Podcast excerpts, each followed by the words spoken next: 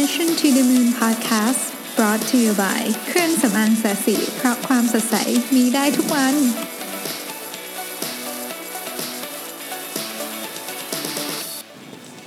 สวัสดีครับ ยินดีต้อนรับเข้าสู่ Mission to the Moon Podcast เอพิโซดที่ 84 นะครับ วันนี้เราจะมาคุยกันเรื่อง AI ต่อนะฮะเป็น AI 101 ตอนที่2นะฮะ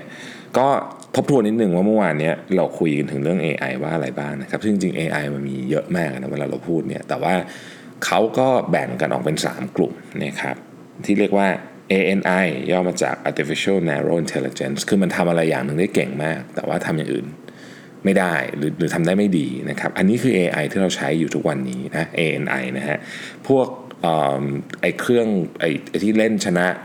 โกะชนะแชมป์โลกอะไรพวกนี้คือ ANI ยังคงเป็น ANI อยู่ในวันนี้นะครับอันที่สองคือ AGI Artificial General Intelligence นะฮะซึ่งอันนี้เนี่ยคือมีความสามารถเท่ากับมนุษย์ในทุก level ไม่ใช่เฉพาะด้านใดด้านหนึ่ง แต่อย่างน้อยเทียบเท่ากับมนุษย์ในทุกความสามารถตั้งแต่ ถ้าสมมุติว่ามันเป็นหุ่นยนต์มันก็จะต้องหยิบจับของอะไรเงี้ยได้ แล้วก็ประมวลผลได้นะฮะในการทำความเข้าใจของสิ่งที่มันเห็นเนี่ยมันก็ต้องทำได้เหมือนกับมนุษย์ เช่น มันจะต้องบอกได้ว่าคนนี้หัวเราะอยู่เนี่ยกำลังหัวเราะ เพราะตลกหรือหัวเราะแบบประชดร้องไห้ร้องไห้ดีใจหรือร้องไห้เสียใจ อะไรอย่างเงี้ยนะครับ ซึ่งอันเนี้ยปัจจุบันนี้เอาณวันนี้เนี่ยนะยังทำไม่ได้นะยังทำไม่ได้ และขั้นสูงสุดเลยก็คือ ASI หรือ Artificial Super Intelligence นะครับ ซึ่งอันนี้เนี่ยเป็นเป็นสิ่งที่เรานึกภาพไม่ออกนะฮะเป็นสิ่งนึกภาพไม่ออกคือฉลาดมากๆ จนมันเกินความสามารถการทำความเข้าใจของสมองของมนุษย์ในวันนี้ เดี๋ยวเราจะคุยกันเรื่องนี้ด้วยว่า เอ๊ะ เรามีเรามี imagination เกี่ยวกับเรื่องนี้ว่าไง คือจริง ๆ มีคนพยายามคิดแล้วว่า เมื่อวันนั้นมาถึงเนี่ยนะฮะ ภาพของของเอ่อ AI ที่เรียกว่าเป็น ASI เนี่ยจะจะเกิดอะไรขึ้นกับโลกของเรานะฮะโอเค ทีนี้เราก็มาคุยกันถึงเรื่องจาก ANI ไปถึง AGI มาตอนนี้คือนี่คือถนนที่เราอยู่นะวันนี้เนี่ย ANI เรามีแล้ววันนี้หลายอย่างค่อนข้างเก่งนะแล้วก็จะเก่งมากขึ้นเรื่อยๆ แต่การจะไปเป็น AGI เนี่ยทำไมมันถึงยากจังทำไมมันถึงโอ้ดูแล้วต้อง ช้พลังงานกันอีกเยอะพอสมควรนะฮะก็ต้องเล่าอย่างนี้ก่อนว่าเออมนุษย์เราเนี่ยผ่านเขาเรียกว่ากระบวนการทางวิวัฒนาการเนี่ยมาเป็นแสนเป็นล้านปีนะครับจนกระทั่งวันนี้เนี่ยสมองของเราเนี่ยเป็นสิ่งที่มีความซับซ้อนมากที่สุดในจักรวาลนี้เอาเท่าที่เรารู้แล้วกันนะนะครับเท่าที่เรารู้เนี่ยสมองเราเนี่ยซับซ้อนที่สุดนะครับแน่นอนว่า การผ่านกระบวนการวิวัฒนาการมาเป็นแสนเป็นล้านปีเนี่ยทำให้สมองเราเนี่ยทุกวันนี้เก่งมากๆนะฮะเราอยากจะสร้างคอมพิวเตอร์ใช่ไหมที่เก่งเหมือนเรานะครับทุกด้านเลยนะทุกด้านเลยนะ มันจึงยาก ถ้าเราต้องการสร้างคอมพิวเตอร์ให้คิดเลขเก่งอย่างเดียว อันนี้ง่ายมากทำได้อยู่แล้ว เล่นหมากรุกเก่งอย่างเดียวทำได้อยู่แล้ว เราก็เห็นอยู่แล้วว่าทำได้นะฮะแต่เอาทุกอย่างเก่งหมด เช่น เห็นรูปอันหนึ่งปุ๊บเห็นรูปหมาแล้วบอกเลยว่านี่คือหมา ไม่ใช่แมว อันนี้เริ่มยากแล้วนะ เริ่มยากนะถามว่าทำได้ไหมทำได้ แต่เริ่มยากแล้วนะครับหรืออ่านสมมติลูกคุณเขียนวาดรูปขยุกขยุยขยุกขยุยเนี่ยแล้วแปลความหมายของมันให้เป็นไม่ไม่ได้ดูแค่ว่ามันคืออะไร แต่แปลคอนเท็กซ์ของมันให้ได้ด้วย อันนี้ยากมากนะฮะอันนี้ยากมากหรือแม้แต่กระทั่งสมมติว่าเอาแค่เรื่องง่ายอย่างการเขียนหนังสือ นะฮะการเขียนหนังสือการหยิบจับของ การทำความเข้าใจกับสิ่งที่เห็นตรงหน้าแล้วเขียนบนตัวอักษรเนี่ยมันมีทั้งการทำความเข้าใจของเรื่องภาพนั้นและการใช้มือ hand eye coordination อันนี้ก็ยากมากนะฮะเพราะว่ากระบวนการที่ดูเหมือนจะเป็นของง่ายๆ อย่างการเขียนหนังสือของเราหรือหยิบจับของของเราเนี่ยจริง ๆ มันผ่านวิวัฒนาการมาเป็นแสนเป็นล้านปีนะอยู่ดีๆจะไปทำ ให้หุ่นยนต์เข้าใจว่ามันทำยังไงง่ายๆเลยเนี่ยมันมันไม่ได้เป็นขนาดมันไม่ได้ง่ายอย่างนั้นใช้คำนี้แล้วกันนะฮะหรือว่าการอธิบายว่ารูปแต่ละรูปเนี่ยมีคอนเท็กซ์ยังไงเนี่ยคือสิ่งที่ยากมากๆนะครับ Google เนี่ยปัจจุบันนี้กำลัง develop อัลกอริทึมนี้อยู่ซึ่งใช้เงินไปหลายพันล้านเหรียญแล้วก็ยังก็ยังอยู่ในขั้นตอนของการ develop อยู่นะนะฮะเวลาเราเห็นหน้าคนแล้วบอกว่าคนเนี้ยเศร้าทำไมเราถึงรู้ว่าคนนี้เศร้าอย่างเงี้ยยากมากสำหรับสำหรับคอมพิวเตอร์นะ ถือเป็นสิ่งที่ยากมากนะครับเพราะฉะนั้นของที่ดูเหมือนจะง่ายๆสำหรับเราเนี่ยกลายเป็นสิ่งที่ยากมากสำหรับคอมพิวเตอร์นะครับโจเนตเคิร์มซึ่งเป็นคอมพิวเตอร์ scientist ที่เก่งมากคนหนึ่งเนี่ยบอกว่า AI has by now succeeded in doing essentially everything that requires thinking คืออะไรก็ตามที่มันใช้คิดเยอะๆเล่นหมากรุกเนี่ยคิดเยอะ AI ทำได้ง่ายหมดแล้ว แต่ว่าไอของที่เขาบอกว่า but has failed to do most of what people and animals do without thinking คืออะไรที่สัตว์และคนทำแบบไม่ต้องคิดมากอะที่เป็นสัญชาตญาณเนี่ย AI ยังทำไม่ค่อยได้นะครับอย่างที่บอกนะฮะมันยากมากที่จะแยกรอยยิ้มสำหรับสำหรับหุ่นยนต์นะนะรอยยิ้มแบบจริงใจ รอยยิ้มแบบเสแสร้ง รอยยิ้มแบบอะไรอย่างนี้ได้ เพราะว่าสำหรับหุ่นยนต์เนี่ยมันมี context อีกเยอะมากที่ที่ต้องเรียนรู้นะครับหรือถ้าจะเอาให้ชัดเจนกว่านั้นเช่น พวกเราทุกคนรู้นะว่าหนัง Avenger ภาคไหนเป็นหนังที่ดี หนังภาคไหนเป็นภาคหนังที่ไม่ดีเราเราไม่ใช่รู้ เราค่อนข้างจะมีความคิดเห็นที่ตรงกัน อย่างน้อยก็ 90%ของคนส่วนใหญ่ แต่การจะให้คอมพิวเตอร์มีความคิดเห็นแบบนี้หรือหรือหรือเข้าใจ context ของว่าเฮ้ยอันนี้มันเป็นหนังดีเพราะอะไร อันนี้เป็นหนังที่ไม่ดีเพราะอะไรเนี่ยโอ้โหเนี้ยยากนะยากมากเนี่ยแล้วเราจะพัฒนา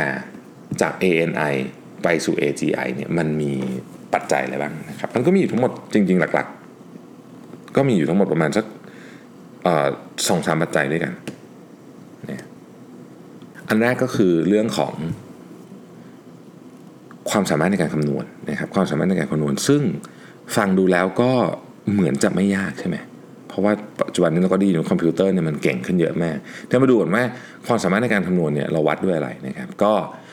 หนึ่งในวิธีแล้วกันนะที่สามารถวัดได้เขาเรียกว่า calculations per second นะครับคือ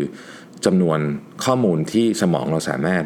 ประมวลผลได้ใน 1 วินาที เราเรียกมันว่า CPS นะตัวย่อ CPS ปัจจุบันเนี้ยมนุษย์ของเราเนี่ยนะฮะสามารถคำนวณได้ประมาณนะประมาณ 10 ยกกำลัง 16 CPS นี่คือตัวเลขของ CPS ของสมองมนุษย์นะฮะคอมพิวเตอร์ที่เร็วที่สุดในวันนี้ที่มีอยู่ในโลกเนี่ยนะครับ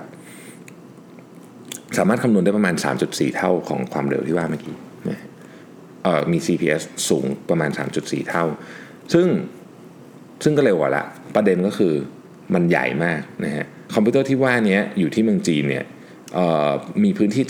720 ตารางเมตรนะครับใช้พื้นที่ 720 ตารางเมตร ใช้พลังงาน 24 เมกะวัตต์ สมองเราใช้พลังงาน 20 วัตต์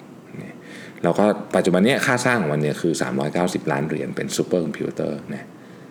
เออมันมันแพงมากนะครับในวันนี้ ทีนี้มันควรจะราคาเท่าไหร่ มันถึงจะเรียกว่าอยู่ใน range ที่ที่จับต้องได้สำหรับเอามาทำงานในในโหมดที่เราบอกนี้นะฮะก็ผู้เชี่ยวชาญสุดๆ คนหนึ่งด้าน AI เนี่ยของโลกเนี่ยชื่อ Ray Kurzweil นะครับก็ปัจจุบันนี้ก็ เข้าใจว่าทำงานให้กับ Google นะครับในในในด้าน AI นี่แหละแล้วก็เขาก็เป็นคนที่พัฒนาอะไรมาเยอะมากหนึ่งในผลงานที่เราค่อนข้างจะรู้จักดีก็คือ OCR หรือ Optical Object Recognition คือเขาเป็นคนแรกที่ที่เหมือนเขียนคล้ายๆกับโปรแกรมที่มาเป็นต้นแบบของ OCR นะ OCR นี่ใช้ในการทำอะไรเยอะมากทุกวันนี้นะฮะเขาบอกว่าคอมพิวเตอร์ที่มีคุณเรย์เนี่ยบอกว่าคอมพิวเตอร์เนี่ยมันจะต้องมีราคาสักประมาณพันเหรียญเท่านั้น จากไอ้สามร้อยเก้าสิบล้านเหรียญเนี่ยต้องเหลือประมาณพันเหรียญมันถึงจะเรียกว่าเฮ้ยเอามาใช้ในงานในชีวิตจริงได้นะครับ แต่จาก Moore's Law เนี่ยนะ Moore's Law ทุกคนรู้จักดีเนี่ยนะฮะเราไม่ได้ไกลจากจุดนั้นมาก เพราะเรารู้ว่าของพวกนี้เวลามันลดราคาเนี่ยมันเร็วมากนะโดยเฉพาะถ้าเป็นคอมพิวเตอร์นะครับคอมพิวเตอร์ราคา 1,000 เหรียญเนี่ยได้อะไรบ้างนะฮะในปี 1985เนี่ยคอมพิวเตอร์ราคา 1,000 เหรียญเนี่ยมีความสามารถ น้อยกว่าสมองมนุษย์เป็นแสนล้านเท่าเลยนะฮะ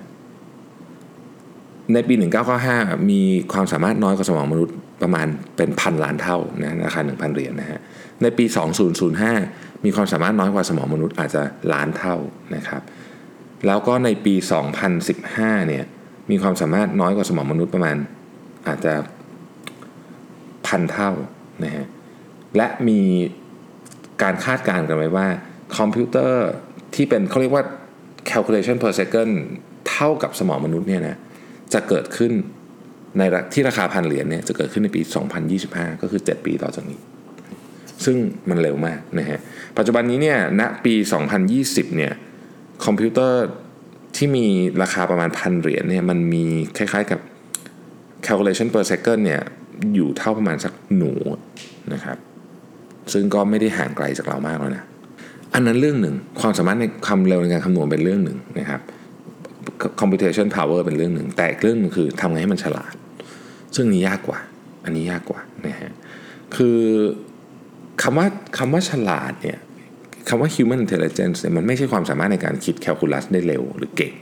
แต่มันมันอย่างที่ผมบอก คุณสามารถบอกได้ไหมว่าหนังเรื่องนี้ดีอยู่าหนเรื่องหนึ่งเพราะอะไรนะครับ เพลงเนี้ย น่าจะฮิตกว่าอีกเพลงหนึ่งมันมันมีอะไรมันมีปัจจัยอะไรบ้างนะครับ อะไรแบบนี้คือคือมันเป็นเรื่องที่ที่ซับซ้อนมากเนี่ยนะฮะนักวิทยาศาสตร์เขาก็เลยวางกลยุทธ์ที่จะเอาไว้พัฒนาเจ้า AGI เนี่ยอยู่ 3 หนทางด้วยกัน ทางที่ 1 คือคล้ายๆกับลอกข้อสอบอะลอกข้อสอบเลยนะลอกข้อสอบสมองนะฮะลอกข้อสอบสมองเนี่ย เป็นยังไงนะครับ ก็เหมือนกับ reverse engineer สมองนะนะครับ ซึ่งซึ่งเป็นวิธีการที่ไม่ง่าย แต่ว่าเขาคาดการณ์กันว่าอืมเราน่าจะทำได้ในประมาณสิบกว่าปีต่อจากนี้นะครับ ทีนี้เนี่ยการ reverse engineer สมองเนี่ยเราก็ต้องพูดถึงเรื่องของนิวรอนในสมองถูกไหม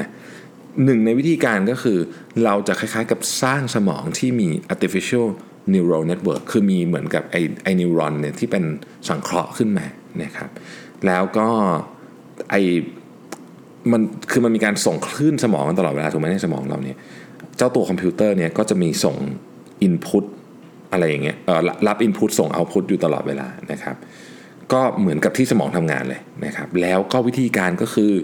มันจะเรียนรู้เหมือนกับวิธีการที่เราเรียนรู้ของทุกอย่างบนโลกใบนี้ นะเวลาเราเรียนรู้อย่างสมมุติว่าเด็กเรียนที่จะพูดนี่นะฮะเด็กก็จะคาดการณ์ก่อนว่า คือเขาก็ลองทำอะไรของเขาไปถูกไหมเสร็จแล้วเฮ้ยอันเนี้ยมันทำแล้วมันถูก อาจจะมีคนบอกว่าถูก หรือเขาเห็นผลว่ามันถูก เส้นสมองเส้นนิวรอนตรงนี้มันก็จะคล้ายๆ กับแข็งแรงขึ้น ถ้าทำแล้วมันผิด มันไม่ work มันก็จะอ่อนแอลงนะครับอันนี้ก็คือวิธีการเดียวกันเนี่ยจะถูกนำมา develop เจ้าตัว AI เหมือนกัน หรือถ้าจะเอาแบบโหดกว่านั้นก็คือเหมือนกับสร้างสมองขึ้นมาจากต้นแบบของสมองจริงนะครับ วิธีการนี้ก็คือเขาอธิบายอย่างนี้นะฮะมันเรียกว่า whole brain emulation นะฮะ whole brain emulation ซึ่งในไอ้คอน content ที่ผมอ่านเนี่ย Wait But Why เนี่ยนะครับ ก็เขาอธิบายว่าเราเอาสมองของคนที่สมมติเสียชีวิตมาแล้วเนี่ยนะฮะมา slice เป็นบางๆมาก ๆ เลยเนี่ยนะครับ แล้วก็สแกนทุกอันเลยนะครับแล้วก็ใช้ซอฟต์แวร์เนี่ยในการประกอบขึ้นมาใหม่เหมือนเหมือนกับ 3D สมอง 3D นะครับแล้วก็ใส่เข้าไปใน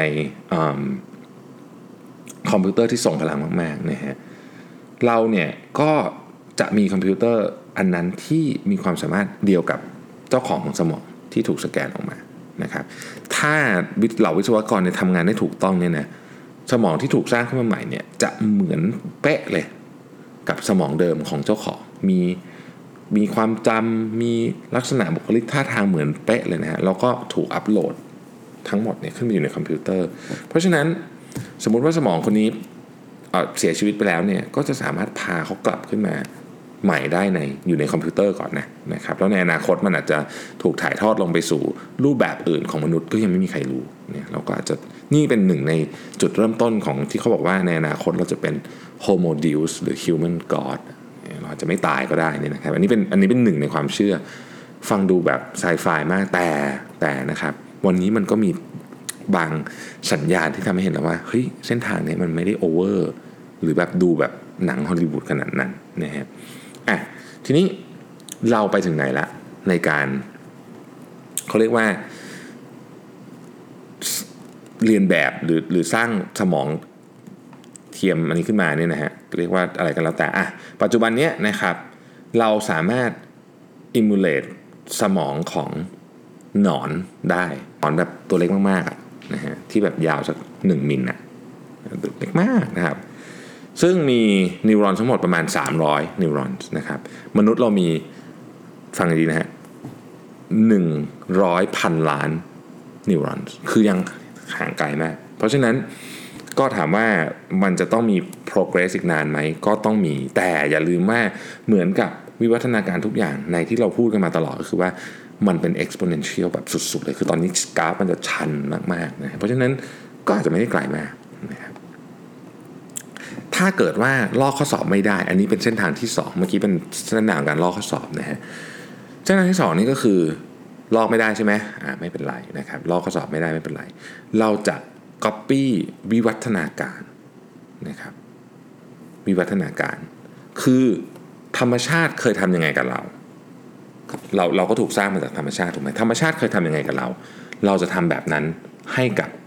คอมพิวเตอร์เหมือนกัน เพื่อที่จะ create AGI ขึ้นมานะฮะเพราะว่าอย่างนี้คือบางทีเนี่ยการ copy ไปตรงๆเนี่ย อาจจะไม่ใช่วิธีที่ถูกต้องนักนะครับยกตัวอย่างเช่น ถ้าเปรียบเทียบเราเนี่ยนะเรามนุษย์เราเนี่ยเคย copy อะไรมาหลายอย่าง เช่นเราพยายามจะบินฮะเราก็ copy วิธีการขยับปีกของนก ซึ่งปรากฏว่ามันไม่เวิร์กอะถูกไหมมีมีคนพยายามทำเยอะมากนะครับ ก่อนที่พี่น้องตระกูลไรท์สร้างเครื่องบินได้เนี่ยคนพยายามจะเรียนแบบวิธีการเคลื่อนไหวของปีกนก แต่มันไม่ได้อะมันไม่ได้ก็ก็ก็การทดลองก็จบลงด้วยหลายหลายคนก็ตกตึกเอ้ยไม่ใช่ตกภูเขาตายไปเยอะแยะ ประเด็นก็คือ คำตอบไม่ได้อยู่ตรงนั้นอยู่ที่เรื่องอื่น เราก็รู้แล้ววันนี้นะเพราะฉะนั้นเนี่ยบางทีเนี่ยการการสร้าง AGI ขึ้นมาเนี่ยอาจจะไม่ได้ เหมือนกับเรียนแบบตรงๆนะครับ แต่มันอาจจะต้องถูกคิดขึ้นมาโดยวิธีการของที่หุ่นยนต์คิดขึ้นมาเองนะครับ โดยจริงๆแล้วหลักการที่เขาคุยกันเยอะก็คือว่าเฮ้ยวิวัฒนาการของธรรมชาติเนี่ยมันทำงานแบบนี้นะครับ ก็คือว่า สมมติว่าเส้นทางของอมนุษย์อย่างนี้นะฮะเราก็เหมือนกับถูกสร้างขึ้นมาฮะทดลองว่าวิธีนี้ work ไหมไม่ work อะเปลี่ยนวิธีใหม่ทำแบบนี้ไปเรื่อยๆนะครับ แล้วก็คนที่อยู่รอดเผ่าพันธุ์ที่อยู่รอดก็คือเผ่าพันธุ์ที่ปรับตัวได้ปรับปรับปรับปรับปรับมาจนจนกระทั่งมาถึงวันนี้นะฮะเราก็จะทำแบบนั้นเหมือนกันอะกับคอมพิวเตอร์นะครับ แต่ว่าสิ่งที่ต้องนึกถึงก็คือเฮ้ยธรรมชาติเนี่ยใช้เวลาแบบ เป็นหลายร้อยหลายพันล้านปีนะกว่าจะมาถึงจุดนี้ได้ เราไม่มีเวลาเยอะขนาดนั้น เพราะฉะนั้นจะทำยังไงให้มันเร็วขึ้นนะครับ สิ่งที่สิ่งที่เราได้เปรียบวิวัฒนาการของธรรมชาติในการสร้าง AGI ก็คือ 1. เราเนี่ยมีการคาดการณ์อยู่แล้ว แล้วเราไม่ได้ทำมันแบบมั่วๆด้วย คือเรามีคล้ายๆกับเอ่อไอไอวิวัฒนาการที่เป็นแบบ ที่ที่ไม่เกี่ยวเรื่องที่าจะเอาอะเราก็ไม่เราก็ไม่เราก็ไม่ยุ่งอะถูกไหมฮะเป้าหมายเราก็ชัดเจนเนาะเราต้องการที่จะโฟกัสไปกับเรื่องของ intelligence เรื่องเรื่องเนี้ยเรื่องเดียว เพราะฉะนั้นเราก็ไม่จะไม่หลุดออกไปนอกเส้นทาง อันนี้ก็ก็ถือเป็นเรื่องที่คาดว่าจะทำให้เราเนี่ยสามารถที่จะทำได้เร็วกว่า วิวัฒนาการที่ต้องรอเป็นแสนเป็นล้านปีนะครับ หรืออันสุดท้ายวิธีการสุดท้ายก็คือเฮ้ยให้คอมพิวเตอร์มัน ทำของมันเองก็ได้นะครับอันนี้ก็เป็นอีกทฤษฎีหนึ่งที่บอกว่าทำไมเราถึงไม่สร้างคอมพิวเตอร์ที่มี skill สำคัญที่สุด 2 อย่างก็คือพัฒนา AI และcoding เพื่อเปลี่ยนตัวมันเองนะครับ คือไม่ไม่เมื่อมันทำอย่างนั้นได้เนี่ยมันจะสามารถเรียนรู้ และพัฒนาโครงสร้างเชิงสถาปัตยกรรมของมันได้ด้วย นะครับซึ่งจริง ๆ แนวคิดนี้มันก็มีคนเอาไปทำต่อเหมือนกัน เดี๋ยวเราจะคุยกันในตอนต่อไปนะครับ สิ่งที่เราต้องจำไว้เลยจากทั้งหมดนี้ที่พูดมาก็คือว่า เรื่องพวกนี้มันมันมีเวทมันมีแนวทางที่เกิดขึ้นเยอะมาก แต่ว่าสิ่งหนึ่งที่อย่างที่ผมบอกในตอนเมื่อวานนะฮะนักวิทยาศาสตร์ นักคิดฟิวเจอริสทั้งหมดเห็นตรงกันก็คือเฮ้ยมันมาแน่ และมันจะมาเร็วที่เราเชื่อด้วยนะครับแต่มันจะมาในรูปแบบไหนเนี่ยยังคงเป็น สิ่งที่ต้องถกเถียงกันต่อไป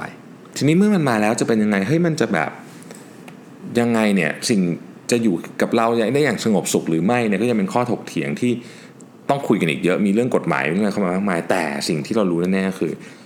AGI เนี่ยมันจะประกอบไปด้วย 2 ส่วนที่สำคัญที่มีความเหนือกว่ามนุษย์อย่างชัดเจนนะครับอันที่หนึ่งคือฮาร์ดแวร์นะฮาร์ดแวร์นะครับฮาร์ดแวร์เนี่ยประกอบไปด้วย 3 ส่วน อันแรกคือความเร็วความเร็ว neuron ของมนุษย์เนี่ยนะครับ จะมีความเร็วสูงสุดที่ประมาณ 200 เฮิร์ตซ์นะครับ ในขณะที่ไมโครโปรเซสเซอร์ของวันนี้นะครับ จะมีความเร็วที่2กิกะเฮิรตซ์คือประมาณ 10 ล้านเท่านะครับของ neuron ของเรานะฮะแล้วก็การเขาเรียกว่าสื่อสารกันระหว่างสสมองเราเนี่ยนะครับ มันจะมีมันมันสามารถเคลื่อนเคลื่อนที่ได้ที่ประมาณสัก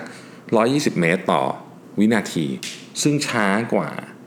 คอมพิวเตอร์มากเพราะคอมพิวเตอร์เนี่ยเคลื่อนที่ที่ความเร็วแสงนะครับ ขนาดและความจุนะครับสมองมนุษย์เนี่ยมันถูกจำกัดด้วยขนาดกะโหลกของเรานะเราไม่สามารถมีสมองที่ใหญ่คือคนที่หัวใหญ่ก็ไม่ได้มีสมองที่ใหญ่ไปได้มากสักเท่าไหร่แต่คอมพิวเตอร์เนี่ยสามารถมีขนาดเท่าไหร่ก็ได้ที่อยากจะมีนะครับและก็มี memory ที่ใหญ่กว่าเยอะนะฮะนอกจาก memory ใหญ่กว่าแล้วเนี่ยคุณภาพของ memory ก็ยังดีกว่าด้วยนะครับแล้วก็ความน่าเชื่อถือความความคงทนต่างๆเนี่ยก็ดีกว่าเราเยอะนะครับ คือสมองของคอมพิวเตอร์เนี่ยมันแน่นอนมันเก็บ memory ที่แม่นยำกว่ามนุษย์เยอะมากนะครับ แล้วก็ถ้าเกิดมันมีอะไรเกิดขึ้น มันก็เปลี่ยนได้ มันมีระบบ backup ได้ เราไม่มีนะฮะ และที่สำคัญที่สุดคือเราเหนื่อยด้วยนะครับอันนี้ไม่ใช่อันนี้เหนื่อยทั้งร่างกายเหนื่อยทั้งจิตใจเหนื่อยหมดเลยเนี่ยนะฮะแต่ว่าคอมพิวเตอร์ไม่เหนื่อยนะครับไม่เหนื่อยมี performance ที่เต็ม speed ตลอดเวลา 24 ชั่วโมง 7 วันนะฮะเรื่องต่อไปคือเรื่องของซอฟต์แวร์นะครับซอฟต์แวร์เนี่ย AI เนี่ยสามารถเปลี่ยนก็ได้นะครับ อัปเกรดก็ได้นะครับ ขยายก็ได้นะครับ คือเราเนี่ยเรามาด้วยซอฟต์แวร์ที่เรียกว่า อัปเกรดยากอะเนาะคือมันมันก็ได้ประมาณนี้นะครับ เราสมองเรามันมีแต่จะเสื่อมลงด้วยเวลาเราอายุเยอะขึ้นแต่ว่า AI ไม่เป็นอย่างนั้นนะครับ แต่เรื่องนี้เป็นเรื่องเล็ก เรื่องสำคัญที่สุดของ AI ก็คือ collective capability นะครับ ซึ่งอันนี้เป็นสิ่งที่มนุษย์มีเยอะมากเก่งมาก มีคนเคยพูดเสมอจำได้ไหมที่บอกว่าเราเนี่ยที่เราพัฒนาที่สัตว์อื่นที่จะมีสมองใกล้เคียงเราไม่เก่งขนาดเราเพราะพวกเนี้ย ไม่มีโครงสร้างทางภาษาหรือการสื่อสารที่ดีเท่าเรา เพราะฉะนั้นเขาจะสัตว์อื่นจะไม่สามารถที่จะเหมือนกับถ่ายทอดอารยธรรมให้แก่กันได้ ถ่ายทอดความรู้แก่กันได้ มนุษย์เราเนี่ยเราเรียนรู้อะไรเราถ่ายทอดให้กับอีกคนหนึ่งได้อีกอารยธรรมได้อีกคนอีกรุ่นหนึ่งได้ ผ่านภาษาผ่านการวาดรูปทุกวันนี้เราก็ผ่านกระบวนการมากมายผ่านอินเทอร์เน็ตผ่านอะไรอย่างเงี้ยนะครับทำให้เราในฐานะสปีชีส์เนี่ยเราส่งต่อความรู้กันได้ คนนึงเคยสร้างตึกได้ เราไม่ต้องเรียนรู้วิธีการสร้างตึกใหม่เพราะเราสามารถเขียน คู่มือในการสร้างตึกให้คนหนึ่งไปสร้างตึกได้ อย่างน้อยที่สุดก็มีแนวทางอาจจะไม่เหมือนกันเป๊ะแต่มีแนวทางอะอันนี้เราเก่งมาก แต่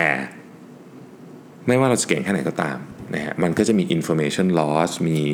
ข้อจำกัดด้านพื้นที่ต่างๆ เราสมมุติว่าในองในอดีตเนี่ยอาจารย์สอนเราเขาสอนในทีละ50 คนร้อยคนนะครับปัจจุบันนี้อาจจะเยอะขึ้น แต่มันก็ยังไม่ได้แบบ ทั้งโลกและทุกคนไม่ได้รับเท่าเท่าได้กันหมด บางคนมันก็ไม่ยอมฟังเล่นมือถือบ้างอะไรบ้างนะฮะดังนั้นเนี่ยความรู้มันก็ตกตกหล่นหล่นขายหาย แต่ collective capability หรือ collective intelligence ของหุ่นยนต์เนี่ยไม่เป็นอย่างนั้น วันหนึ่งมี AI ตัวหนึ่งเรียนรู้อะไรบางอย่างในมือถือที่กรุงเทพ มันถูกอัปโหลดขึ้นมาในคลาวด์ AI ทั้งโลกได้เรียนรู้ทักษะนี้พร้อมกันหมด ไม่ครบอ่าครบถ้วนไม่ตกหล่นเพราะฉะนั้นมันจะเก็บ collective พวกนี้ รวมกันไว้เก่งมาก อีกอันนึงก็คือ เราค่อนข้างจะมีความเชื่อว่า AI เนี่ยมองทุกอย่างเป็นหนึ่งนะครับคือทั้งหมดมีโกเดียวกัน ถ้าทั้งหมดมีโกเดียวกัน หมายความว่าพวกนี้ AI ทั้งหมดเนี้ยจะไม่จะไม่มีความเหมือนกับแค่เห็นกับเห็นกับตัว เพราะฉะนั้นทุกอย่างเนี่ยก็จะแชร์กันได้หมด ไม่เหมือนกับมนุษย์ ซึ่งบางทีเราไม่อยากแชร์ เพราะว่าเราจะเก็บไปให้ตัวเอง หรือเก็บไว้ให้คนของพวกเราเท่านั้นอะไรแบบนี้นะฮะเมื่อวันที่เจ้า AGI มันฉลาด เอาสักเท่ามนุษย์เนี่ยมันจะมันจะเกิดความโกลาหลแน่เหตุผลเพราะว่าอย่างเงี้ยปัจจุบันเนี้ AI เนี่ยมันยังไม่ยังห่างไกลจากความฉลาดของมนุษย์ แต่ว่าสิ่งที่มนุษย์มีความเชื่อหนึ่งค่อนข้างจะชัดเจนนะครับจากจาก งานวิจัยจากอะไรต่างๆ ก็คือว่า ถ้าเราเอามนุษย์ที่เราคิดว่าในมาตรฐานของมนุษย์ทั้งหมดที่เราเรียกว่าเป็นมนุษย์ที่มีความฉลาดน้อยที่สุดแล้วกันนะครับมาวางไว้หนึ่งคน